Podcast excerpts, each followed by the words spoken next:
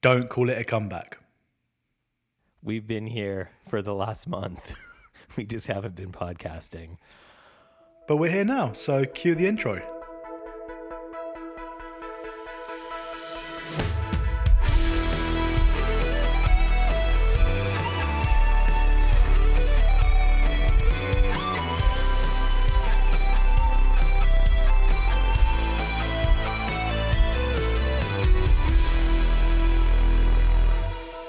Welcome to Above Board, the Fathom Analytics podcast.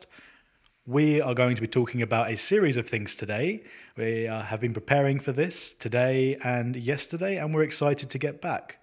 And we have a lot on the docket. We do. And we're going to move to a more regular podcast schedule. We recently switched to once every 2 weeks, but we're going to be deciding on that very soon. But today we're going to talk about what it was like to hit $10,000 in MRR, amongst other things. So on the agenda though, the first thing we're going to talk about is, why are we not an open startup? We've covered this before. Paul, why aren't we an open startup? Because I don't think it makes sense business-wise. I think it's a good idea in theory, but so I think there's a difference between being open and being ethical. I think you can be ethical without being open about that, because I don't think it is just like entrepreneur porn, basically. If you have an open startup, it doesn't do any good, and I think it actually does more harm. And we talked about this before, but our revenue, we're not disclosing our revenue in this episode, so if that's all you were here for, you can probably stop listening now. But I wouldn't, because it's going to be an interesting show. So there's no reason. It makes no sense, and it baffles my mind why some businesses are open with their numbers. Yeah, I agree. It doesn't add to your ethical standing, doesn't really achieve anything. It's just a metric for comparison for your competitors. So that's pretty much it. And it's always gross. It's always the gross number. It's always the big sexy number. Yeah, it doesn't, like if somebody makes $1 million a month, nowhere does it show, well, they spent $900,000 to make that $1 million. So anyhow. Well, no, I mean, I was just open startups. I see a lot of them, and I think it makes me judge the company, and it makes me not want to use them. Like, I've seen companies with 15 employees and they're barely profitable, and it makes me second guess the company and its sustainability. So we would have something to gain if we were to be an open startup on that front, but that's it. I mean, what does that gain in terms of, there's just not enough for me personally. So the start of Fathom. When did it all start? I mean, were we the first to market? I mean, what's that about? I think we were. I mean, I'll just put that flag on the mountaintop. I think we were the first simple privacy-focused analytics. And I know that Matomo existed. That's private, but it's definitely not simple. And there are definitely other companies that dealt a little bit in privacy or dealt a little bit in simplicity, but not really. And I think since we've launched, we've seen, I don't know, 5 dozen copycats, competitors come out with basically Fathom clones every week since.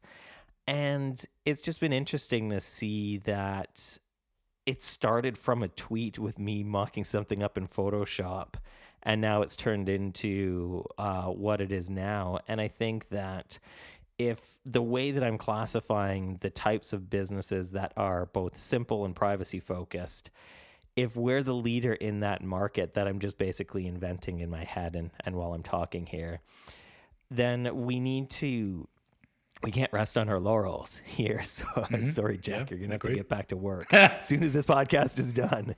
Yeah. So we need to do everything we can to make Fathom the best product, and to keep making features that our customers want, and to keep having absolutely amazing customer support. I mean, toot toot, it's our own horn, but I think you and I do a really good job of customer service. And I think that that's probably one of the most important parts of our business is, if somebody does have a problem or a question, then we do our best to answer it quickly and well, and do what we can for them. I agree. One question I do have, why did you start Fathom when Matomo was available? This isn't a comparison episode, but I'm curious, why didn't you just use what existed? because I didn't like it.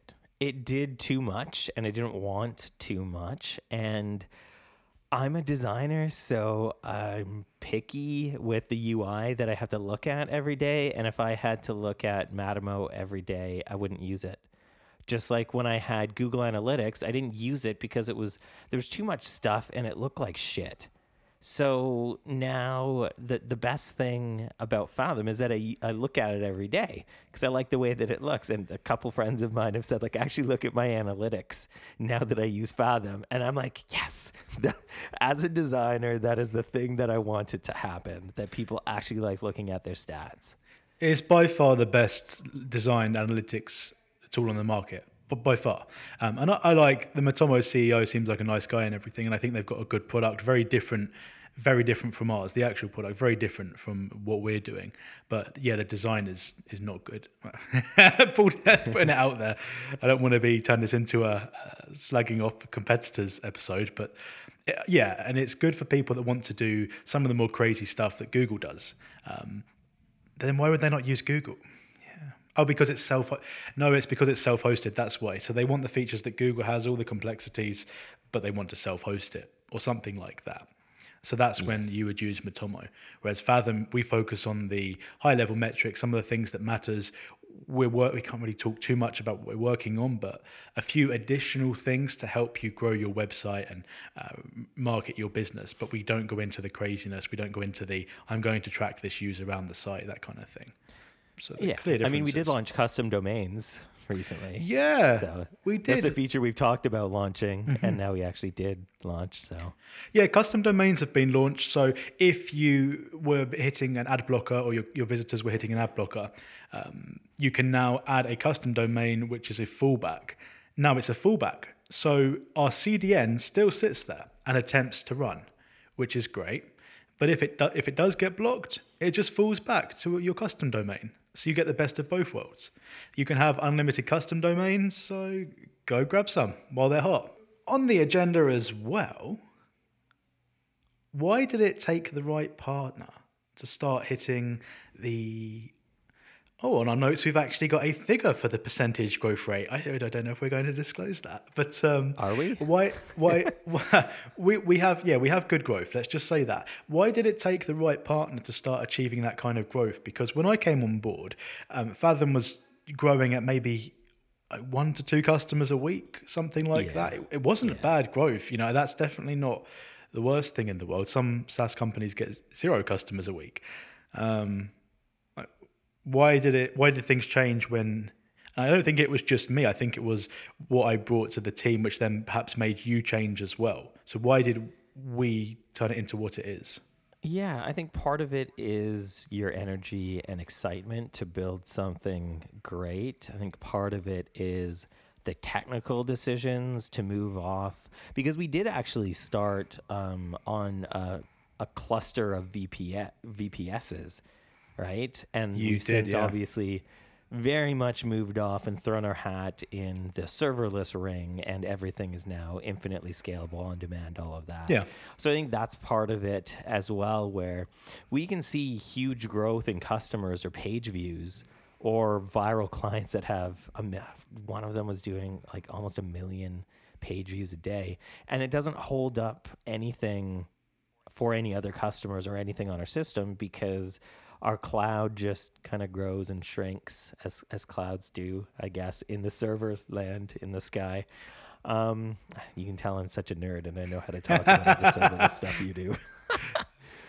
But I think part of it was that, the technical decisions that we made. Part of it was the continuing to innovate and create things like the complex double hash mesh method that we ended up writing about on our website. Yeah. That's been copied by almost everybody else.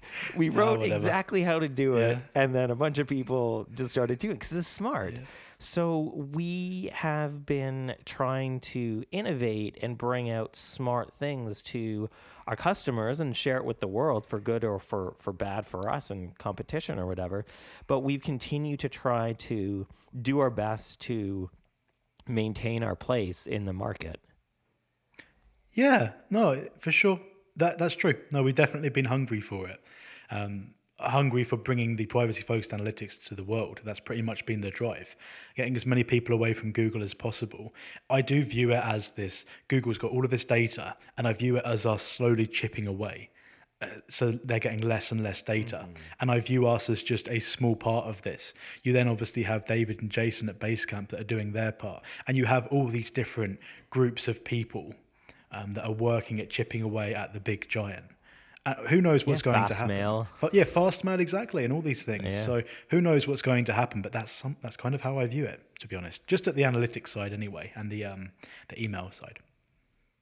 Yeah, exactly. And even things like whatchamacallit, DuckDuckGo. Of course, DuckDuckGo. They are doing their part as well on the on the search engine side. So there are, and I, as much as I kind of poke at competitors. If somebody leaves Google for any privacy-focused analytics, whether it's ours or not, I am a little happy about that because I'm like, okay, that's so much better. Like the market share that us and every single competitor we have, even loose competitors, is still nowhere near what Google Analytics has in terms of market share. Yeah. So anytime anybody gets off of Google Analytics, I'm like, yeah, okay, that's cool. I want you to pick us, but if you don't, it's like, at least you pick someone. No, 100% agree. So why, and we could have done this episode like a long time ago, but why is the $10,000 milestone so big? Is it just because I think people put a lot of value on the $1,000 milestone and then the 10,000, then the 20,000. Why the first 10,000? I think it's because it's the jump up to the $100,000 a month, and that 10K finally gets you into the five figures. Maybe that's what's so special about it. Yeah, I mean, it is sort of an arbitrary milestone, but I also think that it is a milestone that shows that there's value and that there's market fit, right? And it gets into the realm of like, okay, this thing can cover its expenses, very obviously, but it can also cover paying a salary, because if you and I are working on this full time, which we are, then we need to be able to make money to live, to continue to work on it full time. And I honestly don't think that a company, and I'll let you talk in a sec because I can hear you just about to talk. I don't think that a company is truly profitable until you can cover both expenses and payroll. If you're just covering expenses, you're getting there, but you're not profitable yet. Yeah, 10,000 is that viable business mark. It's no longer a hobby project where you're making a few $100s or even $1,000. When I came on board, I was just trying to think back to how we viewed Fathom through the year. Fathom was never viewed as a hobby product, though, even though we were low in the MRR. And I do think the mindset is actually important with the growth. If you're viewing it as, oh, this is just a side project, I want to get a bit of money on the side, that you're telling yourself that that's all you want it to be. And you might get lucky. I'm not saying you can just think your way into success, but the mindset is important. We were always looking at Fathom as, this is going to be a business. This is going to be our full-time thing. You don't just accidentally get to $10,000 if it's just a side thing that you work on when you have time. And and everything we do is, how can we make the business sustainable long term? That's number one over everything. How do we make the business sustainable long term so that our customers can get a quality product forever and they never have to worry about us going out of business and that kind of thing? So. Mm-hmm. Yeah, and I think that's important. The more that we can be sustainable, the better we can be for our customers until the end of the internet. Yeah, that sounds about right. So before we get to the questions, Paul. Yes. Has COVID-19 affected our MRR? What do you think? Not as much as the zombie apocalypse that happened last year, but sure. Yeah. I mean, I don't think it has. I think there was maybe a tiny bit more churn in trials when it was starting because everyone was panicking. Yeah. But I think people have calmed down. People have gotten to at least some sort of routine for themselves and their work and their business and all of that. And so I'm curious what'll happen in the future, but at least for now, no, the pandemic hasn't affected revenue and growth for us, really. That is pretty much exactly what I'd say. Nothing's really nothing's really changed, and our growth is still what it has been. I think I was convinced at one point we were going to have a dip of some sort, but no, we're still growing. It's crazy to see. That makes me very pleased. So, and the attitude has been, how can we continue to add value to the product? We discussed this before, but that's been big in my head. What can we do to try and save our customers money? One of the big things we're currently working on, we mentioned this before, is the uptime monitoring. That got put on pause. Careful, Jack. Make sure we're launching this feature. That has been on the list, but we had a few things that came ahead of it. But that is one of the things we're working on at the moment. So, yeah. Do you want to get into some questions? I posted on Twitter, does anybody have any questions for us when we were recording this episode? A bunch of people, some customers, some not, reply to that tweet. So you want to get into those? Let's do it. All right. Tobias asked, how long did it take to get to 10K MRR? And that's a good question. So Fathom was at just under, I think, $1,500 when I came on board. We had it up to $10,000 a month in less than a year from that point. We actually hit it long before we realized, because, you know, we have Stripe and PayPal and a few manual bank payments from European customers and that kind of thing. So I don't know exactly when we hit it, but it was within the first year. So yeah, you had it at $1,500 a month, and then Danny left to become a teacher. Then we spoke and we accelerated everything. That was it. When we both came together, we just accelerated everything. So that's why it took less than a year. And I am reluctant to go into specifics, because I don't want to give away where we're at and everything else, but I'm comfortable at saying that we're between 10,000 and 100,000 MRR, and we'll just leave it at that. Exactly. It's super specific. Right? I think that satisfies everybody there. Perfect. Yeah, I mean, I think that was important too. Like when we first started talking about, okay, you're going to come on board, you're going to be a partner in Fathom. It wasn't, okay, this is a cool side project for us. It was, we need this to be a full-time project, so how can we get it there as quickly as possible? And now let's get to work. Yeah, pretty much. It was always going to be a business, yeah.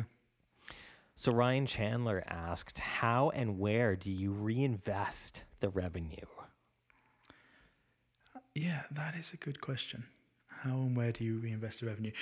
So realistically, one of the fundamental goals with regards to revenue was to get it into that position where we can work on it full-time. Very important.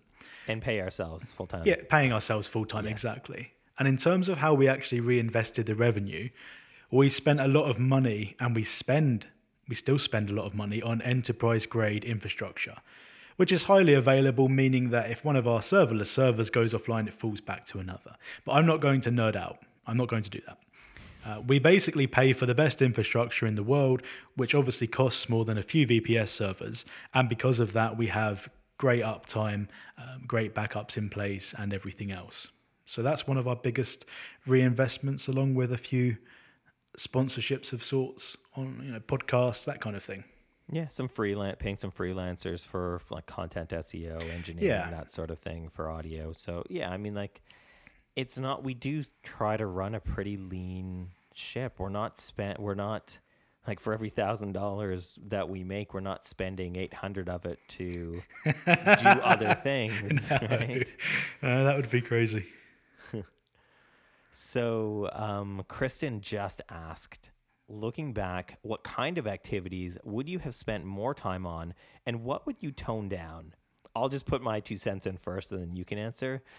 We would build smaller features and launch them faster is the thing that we would do, I think. Yeah. We basically, when I came in, we rebuilt Fathom from the ground up in a few months. And it took a few months because I was working on other stuff, and the big thing was redesigning the back end, right? Paul had already done the front end and everything else. I think you had a few tweaks. So we got that rebuilt. But then we moved straight into version 2, which was another complete rebuild just to make it just better. And we were in this stage of, we're only going to do these big releases. That's all we do.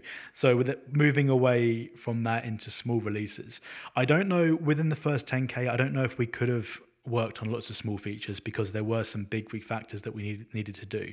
Yeah. But I think that that's generally been one of the things that when we reflect on it, it would have been nice to have smaller increments. So more things going live that we could talk about rather than just very little for many months. I say, 6 months, whatever it was. Very little for 6 months and then boom, here you go, enjoy. But it did work out okay though, saying that. I know how we might change that, but it did go pretty good. And then for toning down, what would it be? I know if you don't. Please go.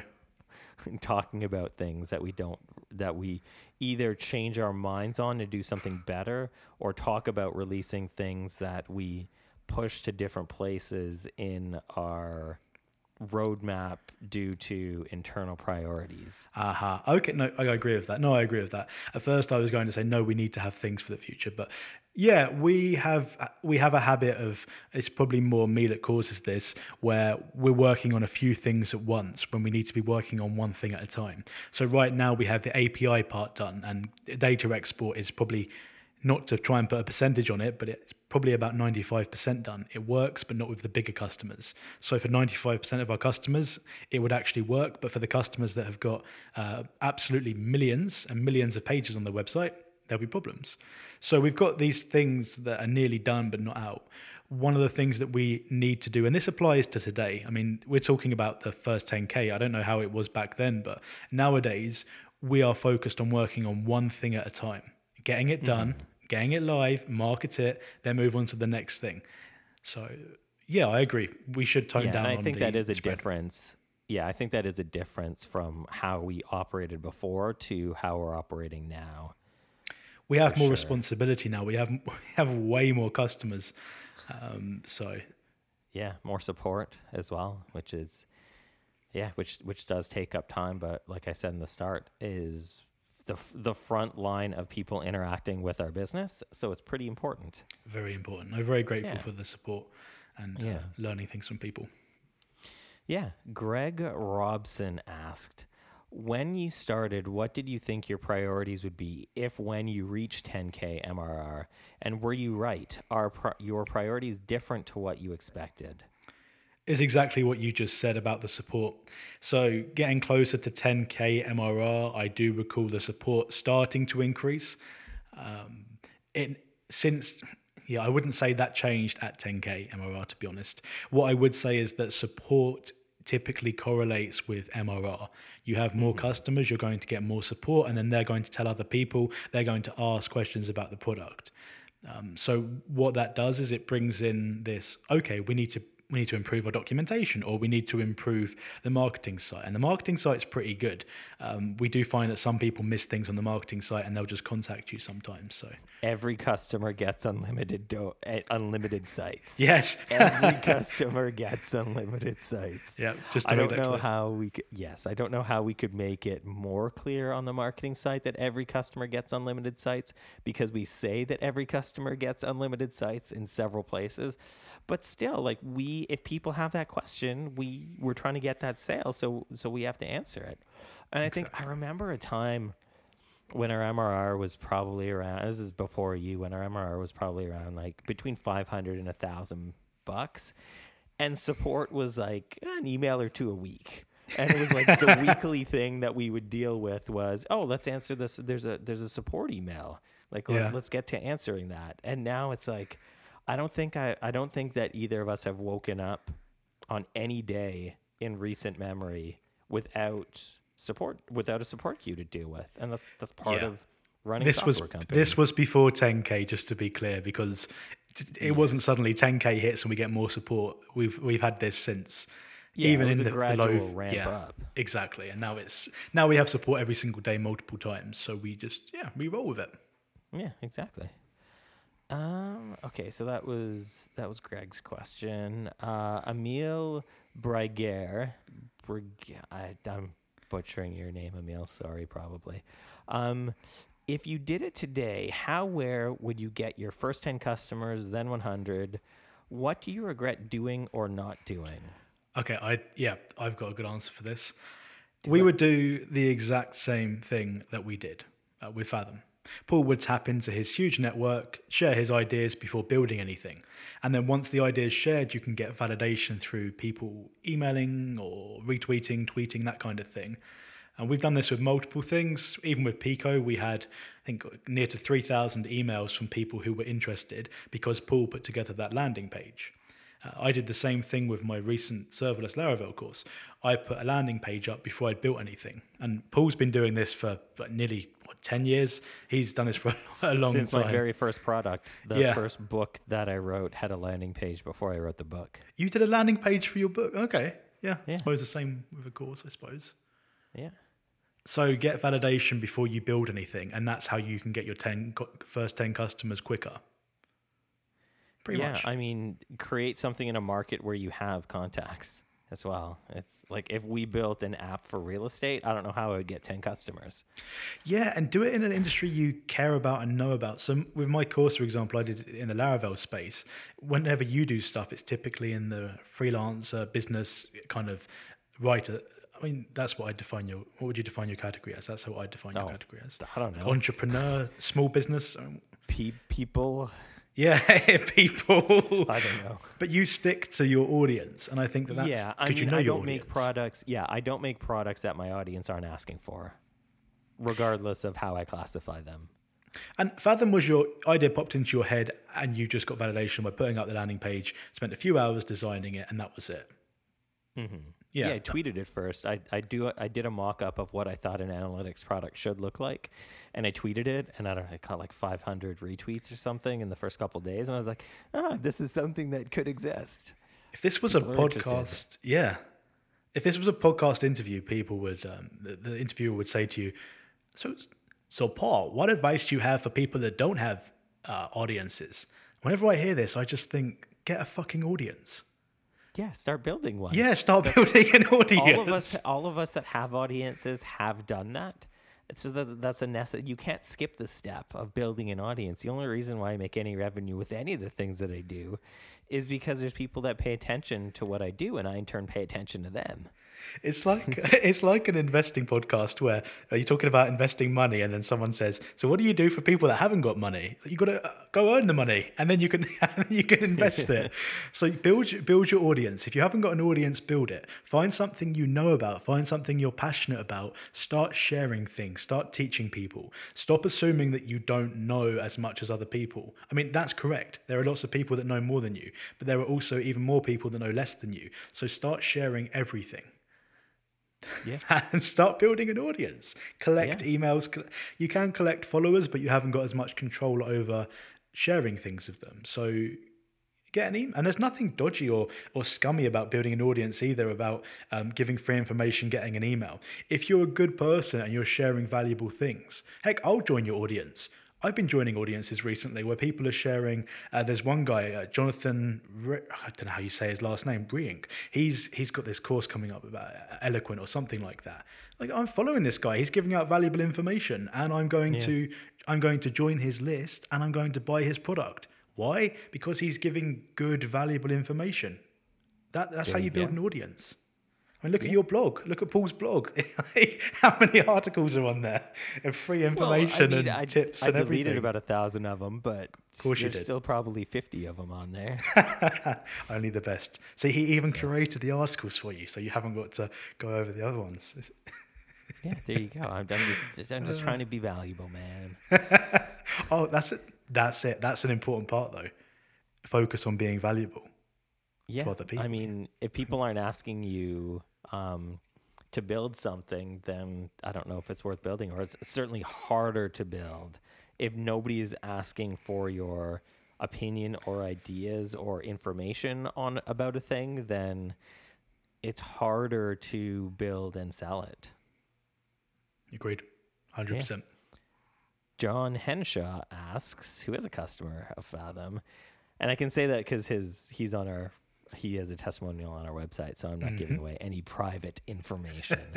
John asks, how did you manage the onslaught of feature requests? We have an autoresponder that starts, Dear John Henshaw, we've heard your feature request. Just kidding. John's actually been really valuable because he really understands analytics and SEO and campaigns. So we've actually picked his brain more than once about that. So I think having customers that are really smart is kind of fun. Very grateful. But then how do we prioritize and stay focused? Given that we run a simple analytics product, how do we prioritize and focus on what we should add to it? Because we want it to always be simple analytics. Yeah, you can take that question, dude. That's a hard one. Yeah, I mean, I think that we are opinionated about it. So we definitely won't add things like, say, a feature tracks somebody from start to finish and tracks them as an individual and says, like, I can attribute this sale to this person. That's not what we do. We do data in aggregate, which we feel is valuable for all the customers that we have and for most people that run businesses on the internet. So our feature list, our features have to stay within the, does it work for what we do? Is it a feature that we can get behind ethically? Is it a feature that we know that our customers want? Is it a feature that we can build in a smart way? And what I mean by that is it a feature that isn't going to double or triple our customer support right off the bat? Well, there'd be no reason to build that, or there'd be no reason to build it in a way that did that. We would have to think of a smarter way. Yeah. And I think a lot of the times our features take a little while longer to launch because we want them to be as easy to use as possible. We want them to be as seamless as possible. We spent so much time on custom domains because the process for the first internal versions of it was a bit clunky, and it took a bunch of work, and you'd have to add steps. 2 or 3 C names and then validate and do all these things. And we're like, we need to get it to a place of being as good as it can be and as simple as it can be. Otherwise, we're not going to launch it. Yeah, and we didn't until we had it in that place. Yeah, exactly. Yeah. So what do we do when we have 10 features that match all that criteria you just described? I think the thing that I typically think of, and I kind of drill into your head on Telegram far too often, is this a feature that could benefit all of our customers? Yeah. And if it is, that's a feature that we prioritize. If it's a feature that can benefit some customers, then it still could be a great feature, but it may not get the priorities that something that every customer could benefit from would get. Yeah. No, that sounds good to me. And that's pretty much how we do it. One of the big things we've stopped as well is that, I mean, we get hundreds of feature requests. And John, I'm sure you know, if you're listening, you've done this before. We have a lot of people to try and keep happy, but we are honest. We're honest. If we've got this feature on our roadmap, then we will talk about it. We'll talk about it. We'll tell the person that we've got this, but we won't give ETAs. So a big mistake that I've made in the past is I've said, oh yeah, that's coming at this time. Oh yeah, that'll be done in a few months. That I need to be careful with that, because people then come back and say, because they have expectations and they say, why isn't this done? Or, you know, when is this coming? So we now don't give an ETA, and that's helped a lot, because then if we have to readjust, we can, you know, that's why we don't have an ETA. So that's a big tip for anyone running a SaaS. Try not to give ETAs, because it just creates unnecessary pressure. Agreed. Dude, we got to the end of the questions that people asked us on the Twitter. I swear there was more. Oh, okay. No, Miguel asked, how does it feel? Yeah, Miguel, John Nolan. There were a few people. I'm sure there were some missing questions. Oh, Miguel asked, how does it feel? It feels pretty fucking good, Miguel. It feels good to have a business that is doing well. I mean, I think it was funny because when we first started talking about, like, oh, what are we going to do if we hit 10K? We were like, oh, we're going to open like bottles of champagne or sparkling juice for myself. We never did that. Like, I remember around the time when we did hit 10K, I'm pretty sure neither of us cracked open any champagne. No. And I said I would at the next big milestone, whatever that may be. And I didn't. So it's just, I don't know. I mean, we sell it. I think it's just, like I said before, I think is daily gratitude, to be honest. I think the milestone doesn't suddenly change your life, because it's a gradual thing to get there. But no, we're grateful. And every day we basically have a like, holy shit, dude, look at our MRR today. And it's like, yes. And then we feel, it's just, I think we probably do that almost every day. Like feel grateful and feel good about where Fathom's at. Oh yeah. Yeah. It's crazy to look at our customers and how many we seem to be getting each month. It's humbling. Yeah. So we're very grateful.